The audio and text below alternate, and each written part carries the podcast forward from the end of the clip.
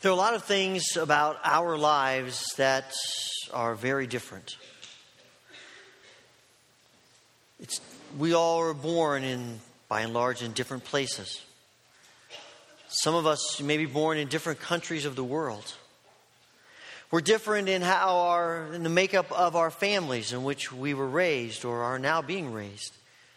Some families have uh, multiple children, some one. Some families have one parent, two. You have some people grow up knowing their grandparents, some never knew them. We, there, are a variety of things about our lives that relate to experiences. You've had experiences that I've had and haven't had, and I've had experiences you haven't had. And we could say that about each other, about most anything. There are all kinds of variables about our lives that make us different from one another. But the one constant, at least one of the constants, that we are certain about is that all of us have the same connectedness related to time.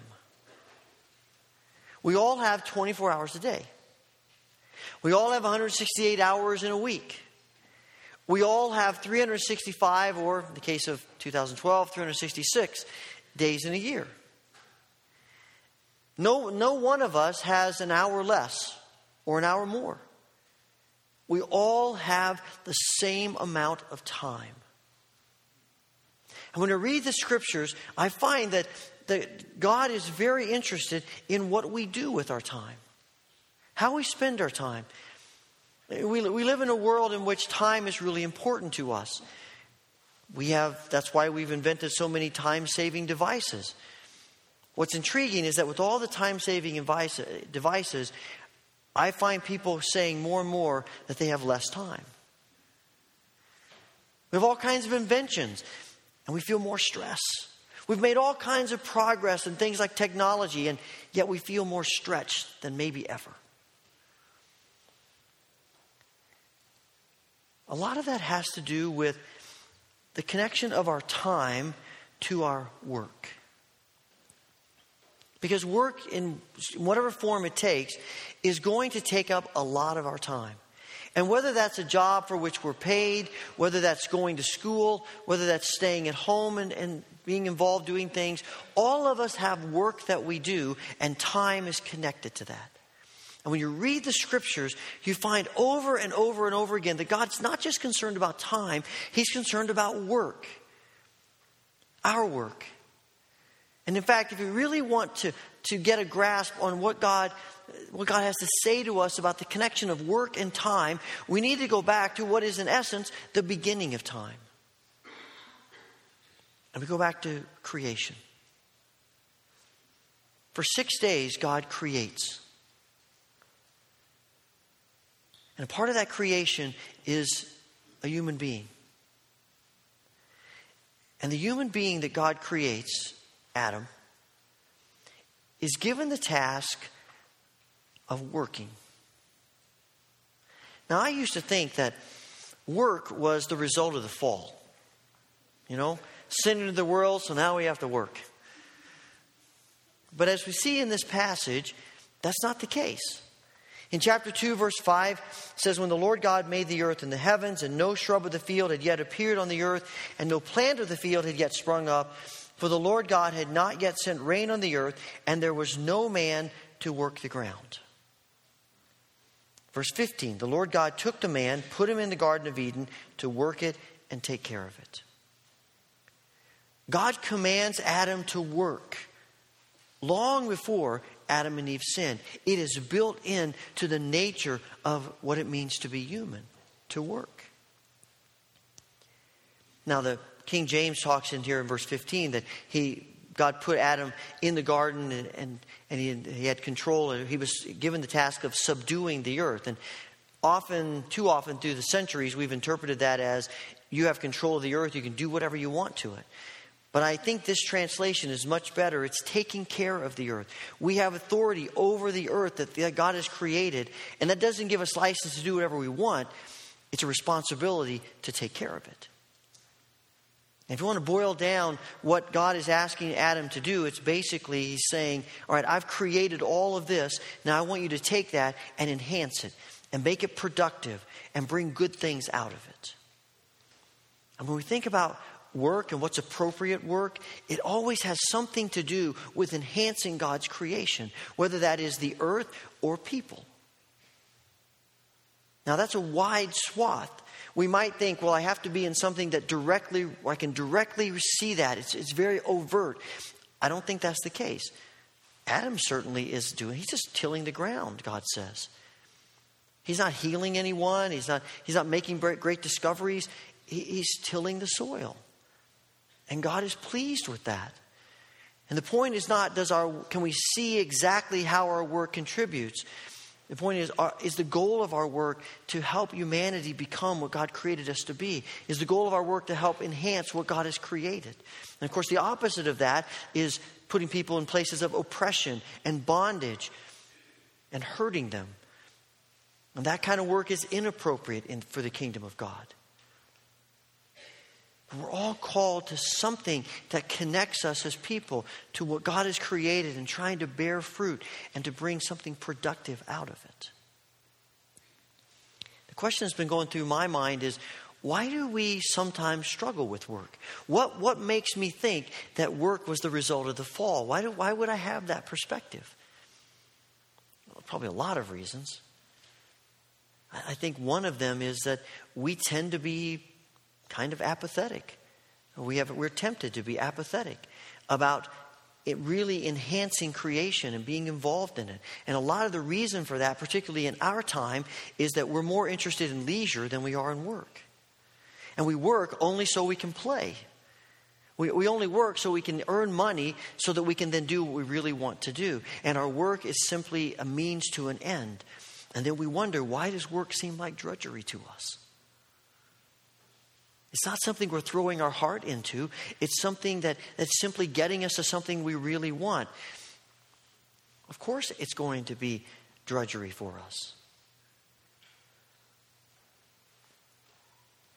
How do, when you think about your work, is it, is it just to get to something else? I, I think, I think that we also, I think we also have a hard time with work because we, you know, we wonder if our work really means anything. You know, what, what is it accomplishing? Which is why I love this passage because he's telling us there's a whole lot more involved in what we do than we often give ourselves credit for. The, the gifts of the Spirit are given to people to do all kinds of different things. And some of them seem more overtly spiritual than other things, but they're all essential and they're all important. And I think it's great, important for us to get that into our minds. Work is essential to what it means to be human. And I think that maybe another reason we wrestle with work is honestly, it's hard. You know, it doesn't always go the way we want it to go. We run into obstacles, we, we, we run into difficulties, and not just every so often, all the time. Work is hard. Work doesn't produce the results that we want to get. And, and work doesn't end up with the same with the results that we're hoping it to get. And so we wrestle with that and we say, well, then I'm just going to quit. Because we think the perfect work would be no problems. Well, the truth of the matter is, that is a part of the fall. Work has been a part of who we are as God's creatures from the beginning. But the fact that work is hard is a part of the fall. After Adam and Eve sinned, God says to Adam, Now you're going to work just like you did, but it's not going to be quite the same. You're going to deal with weeds and rocky soil and difficulties, and things aren't going to, it's not going to come up the way it always did before. It's not going to be as fruitful as it was before. It's going to be painful and difficult. And we'd say, I wish it weren't that way, but it is. Work is hard. John Oswalt makes an observation about that where he says, even this curse, God turns into a blessing. Because we have a tendency to think that our work can actually bring fulfillment to us. We have a tendency to believe that if we just work hard enough, if we do enough, accomplish enough, our work will make us feel fulfilled as we're yearning to feel. But our work never does. It always falls short because the pain, the difficulties, it's not as productive as we want. Problems happen. All these things take place. And every one of those things is God's way of reminding us that work cannot fulfill us, only He can. And our gracious God takes even this curse and turns it into a blessing. Je- Jesus says to his disciples in John chapter 9, verse 4, that while it's still day, we must do the work of, of him who sent me. There is a sense of urgency about work. There's an importance about work. And at some point, we, we come to the place of realizing that the work we do, the work we've been called to do, is important by God. It's important to God and for God and the kingdom of God. But the thing I find about this passage is that we have a tendency to twist it a little bit because I think Jesus is addressing people who are apathetic about their influence on the world. People who say, well, hey, I don't care what happens in the world, I'm not contributing to it, I'm just going to sit back and let people take care of me. I don't have any, I don't have any interest in contributing to God's creation. And Jesus is addressing that by saying, look, you need to do this. This is important. But we turn it a little bit and, and interpret it to mean we have to do everything. We, we can never stop working. Everything about work is, is bearing in upon us, and we can never stop. Jesus says, as he's praying in the Garden of Gethsemane in John 17, Father, I have finished the work you gave me to do. I find that phrase fascinating. Jesus finished the work. We know when Jesus prays that prayer, there are multitudes of people that need to be healed. And there are multitudes of people that reject and ignore God. And injustice is still what rules the day as Jesus goes to the cross. And the vulnerable people of, of the world and society are still taken advantage of. And yet Jesus says, I finished the work you gave me to do. Because it's not about doing everything he could do, it's about doing what God calls him to do. And that's our calling and our work too. When I was a, when I was younger, we used to sing a song, "Let me burn out for thee, dear Lord. Let me burn and out for thee. Don't let me rust or my life be a failure, my God, to thee." Now I understand what the song is is driving at. It's basically the same thing as this passage in, in John 9 that we have an urgency to our work and we can't just sit back and be apathetic about what's going on in the world. But it also bothers me because it sends the message that if we aren't working ourselves to death, we're a failure. And we sometimes wear that mindset that I never say no, I always say yes. We wear that as sort of a badge of honor in the church. But what we really ought to understand is that's not a badge of honor. That's a misunderstanding of how God has created the world. Because on the one hand, we have this admonition over and over again to be people who work, people who engage in God's world and in God's creation and being fruitful in this, in this world in which we live and using our gifts and abilities. But on the other side of the paradox, we are reminded that Rest is a part of our world, it's built into our world by our God who rests. Genesis chapter 2, beginning at verse 2, says, When the Lord God made the, I'm sorry, by the seventh day, God had finished the work he had been doing. So on the seventh day, he rested from all his work. And God blessed the seventh day and made it holy, because on it he rested from all the work of creating that he had done. The first image we get of God is creating, doing, making, producing. The second image we get of God is resting. And it's not because God has to rest. God does not need to rest. God does not get tired. God does not get worn down. But we do. And rest is so important to how God has created this world and created us that even God Himself models it by resting.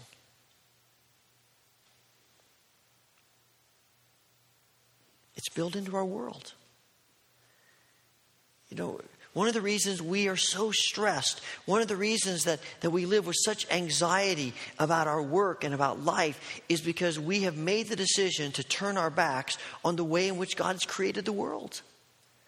God has created the world for, to have rest in it.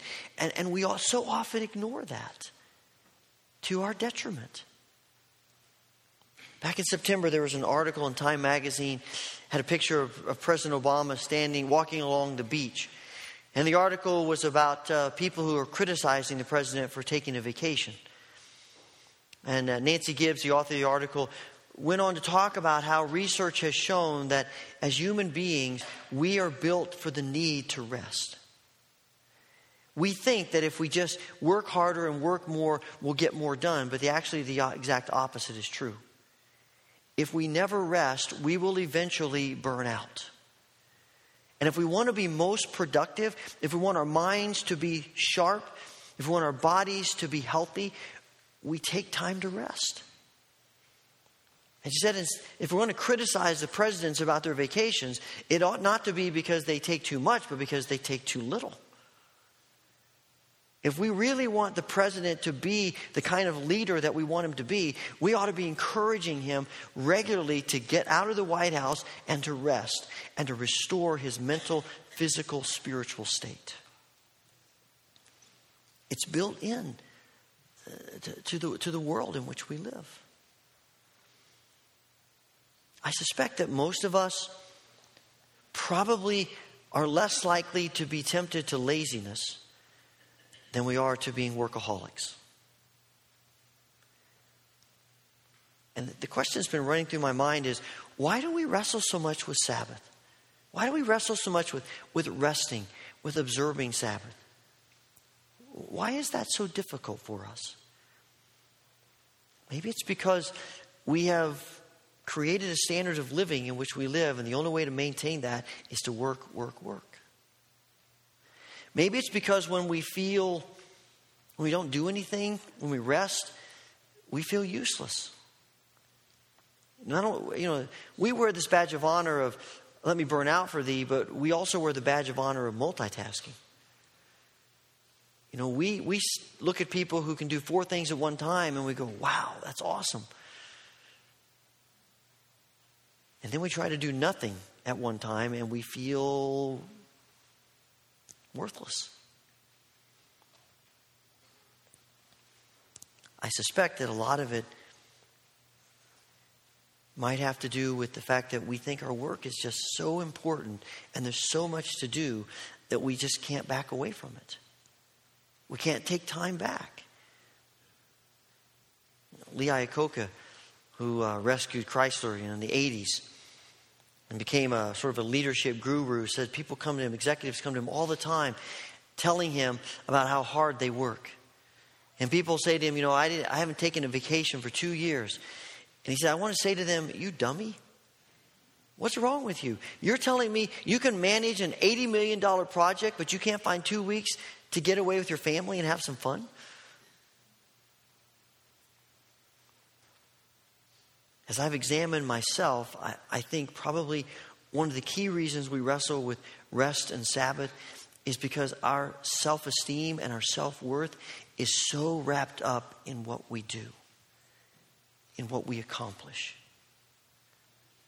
You know, we get kudos from people when we work, work, work, and, and produce, produce, produce. That's how you get promoted. That's how you get a raise. That's how you get recognized. That's how the world operates, and it's true.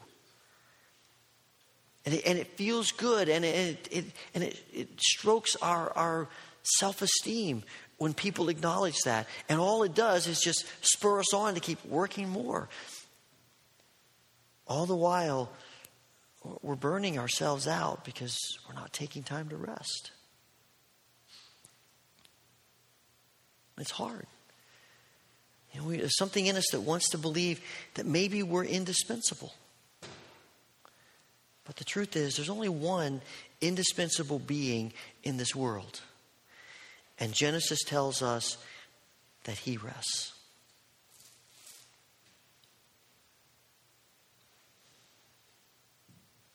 It's not just about restoring us, though. I think one of the issues that, that we struggle with as well is when we talk about Sabbath and we talk about resting, there is this part of us, especially if you grew up in the church, that conjures up images of legalism. It's all about what you can't do. You know, I, I, grew up in the, in the church, and, and it, was, it was pretty strict what we were allowed and not allowed to do on Sunday. It was really nothing compared to the environment in which my dad grew up in. My, both of my dad's parents were pastors in what was then known as the Pilgrim Holiness Church, which became a part of the Wesleyan Church. And uh, the story is told that when my dad was about five years old, he was um, it was a Sunday after church, and they had an evangelist there at their home, and my grandma was making lunch, and my, my dad was sitting out on the back porch, and he had one of those little little wooden things that uh, stands up and has holes in it, and you hammer pegs through it. You know, it's a motor skill kind of thing. And you hammer the pegs too, and you flip it over, and you hammer it back the other way. You know, we all had those probably as children. And he was out there hammering away at that, and my grandmother looked out the door and saw him, out the window, saw him, and she opened the door and said, William, you always had to be careful when she called you William. She's one of the few people who call me Wesley. But, you know, William, we don't hammer on Sunday.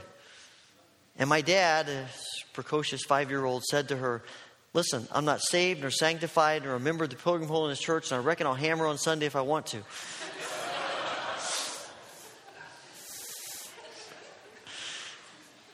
Any hammering for a while. I suspect he didn't do a lot of sitting for a while either. Knowing my grandmother. 50 years later, she thought that was the funniest story in the world to tell us. But, you know, that it conjures up those ideas, and, and, and yet we miss the whole point because the point is not what we can't do, it's that we have freedom for what we can do. You look at this passage in Luke 13 and, and this misunderstanding that the synagogue ruler has. Jesus comes to the, to the synagogue on the Sabbath, and here is this woman crippled for 18 years. And Jesus heals her. And the synagogue ruler turns to the people. He's really talking to Jesus, but he says to the people, Look, you got six days to do this kind of thing. Don't be coming here on Sabbath to do it. And Jesus says, Are you kidding me? You'll pull your ox out of the ditch but you won't let me heal someone on the Sabbath? What is wrong with you? This isn't right. That's not why God intended, eh, why He created Sabbath. Is to give us more time to do good for people. We don't have the confines of work when we take this day away. And we have time to help people and to love people and to, and to uh, do good for people. Because we've stepped back from the stress and the pressure of work. And instead of being legalism, it's freedom. I'm continually amazed when you think about all the things that God could say to the Israelites as they're coming out of Egypt and beginning their journey as a nation. God boils them down to 10 things, and one of those 10 things is keep the Sabbath. That's how important this is. In that moment, God was trying to help them understand that they're not in bondage anymore. They're not slaves anymore. They are free. They are free to step back and to do good and to care for one another. And even more than that, there's to step back in order to hear God speak to them and to remind them that this is God's world and He controls it, not them. See, ultimately, we practice Sabbath and we take time to rest as a declaration that our lives are about Christ, not about our work or anything that our work might produce for us. As important as our work is, and as necessary it is, and the admonitions about work, ultimately our lives are about Christ, not about the work. And if we never take time for rest, if we never take time for Sabbath, we miss that message. Because something in us believes if we never stop working, that actually, if we keep working, our lives are about work. And stepping back means it's about Christ. And that may mean that we're going to have to sacrifice some income. It may mean that life looks a little bit different. Maybe we don't get that promotion. Maybe we don't get that raise. But we have an encounter with Christ. And our ears are open to hear Christ, and our hearts are open to, to receive Christ because we acknowledge that it is about Christ. Will Willimon says that on, when Christians come to worship on Sunday, we are making one of the most controversial, radical, countercultural statements that we make as people of God. Because we simply refuse to show up for work. And we are declaring that our lives are defined by God's time, not the world's time. We're declaring that everything here is God's doing, not our doing. And maybe your day isn't Sunday. Maybe because of the way your job is shaped, you, you end up working Sundays. What other day is your Sabbath? What other day do you step back to rest and to hear God and to do good and to have your soul and body and spirit restored? And it's hard. I know it's hard. Personal experience, it's hard. It's a battle, it's a struggle. But it's the way to life. And it's the way to glorify God and to let God make us the children He created us to be. Craig Barnes says that it's not even just enough to have that one day, whether it's Sunday or another day, as wonderful and important as that is, that it's not even enough. We ought to have a little Sabbath every day. Every day we, we declare that, that the world and the most important things in the world have already been accomplished, and we didn't do them. The sun came up, the earth is still rotating on its axis, and we didn't have anything to do with that. He says, I, I awakened every morning to a world that I didn't create to receive a salvation that I didn't earn. Because my life in this world is about Christ. And we will miss those truths if we don't step back for rest and Sabbath. As we think about this paradox, this tension of work and rest, I think we tend to fall into one of two categories. For some of us, our temptation is to believe that, that we live our, we're called to live our lives as sort of like the Energizer Bunny. We keep going and keep going and going and going and going, and we never stop. And we're proud of that. Others live life as though we are called to be people, passengers on a cruise ship. And we just lie around on the deck and, and people take care of us, and our, our main goal in life is just to get a good suntan. And everything about life is just what people can do for us, and we don't really have any need to contribute. I think we both understand that neither of those are the biblical image. But it strikes me that maybe a, good model, a good metaphor for this tension is a rubber band.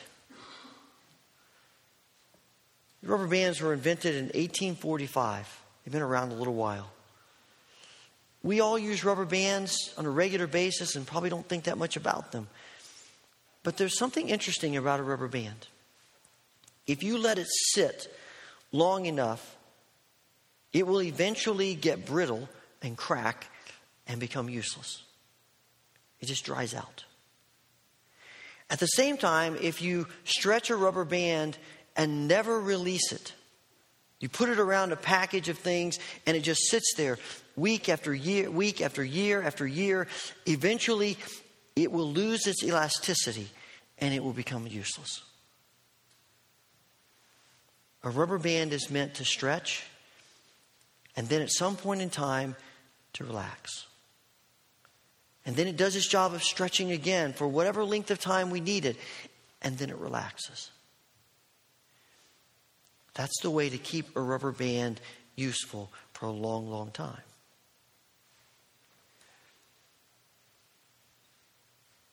As you think about your life, which of these images best describes you? Energizer Bunny? Cruise ship? Rubber band? Heavenly Father, it's hard for us. so much about us that's wrapped up when we start talking about work and rest.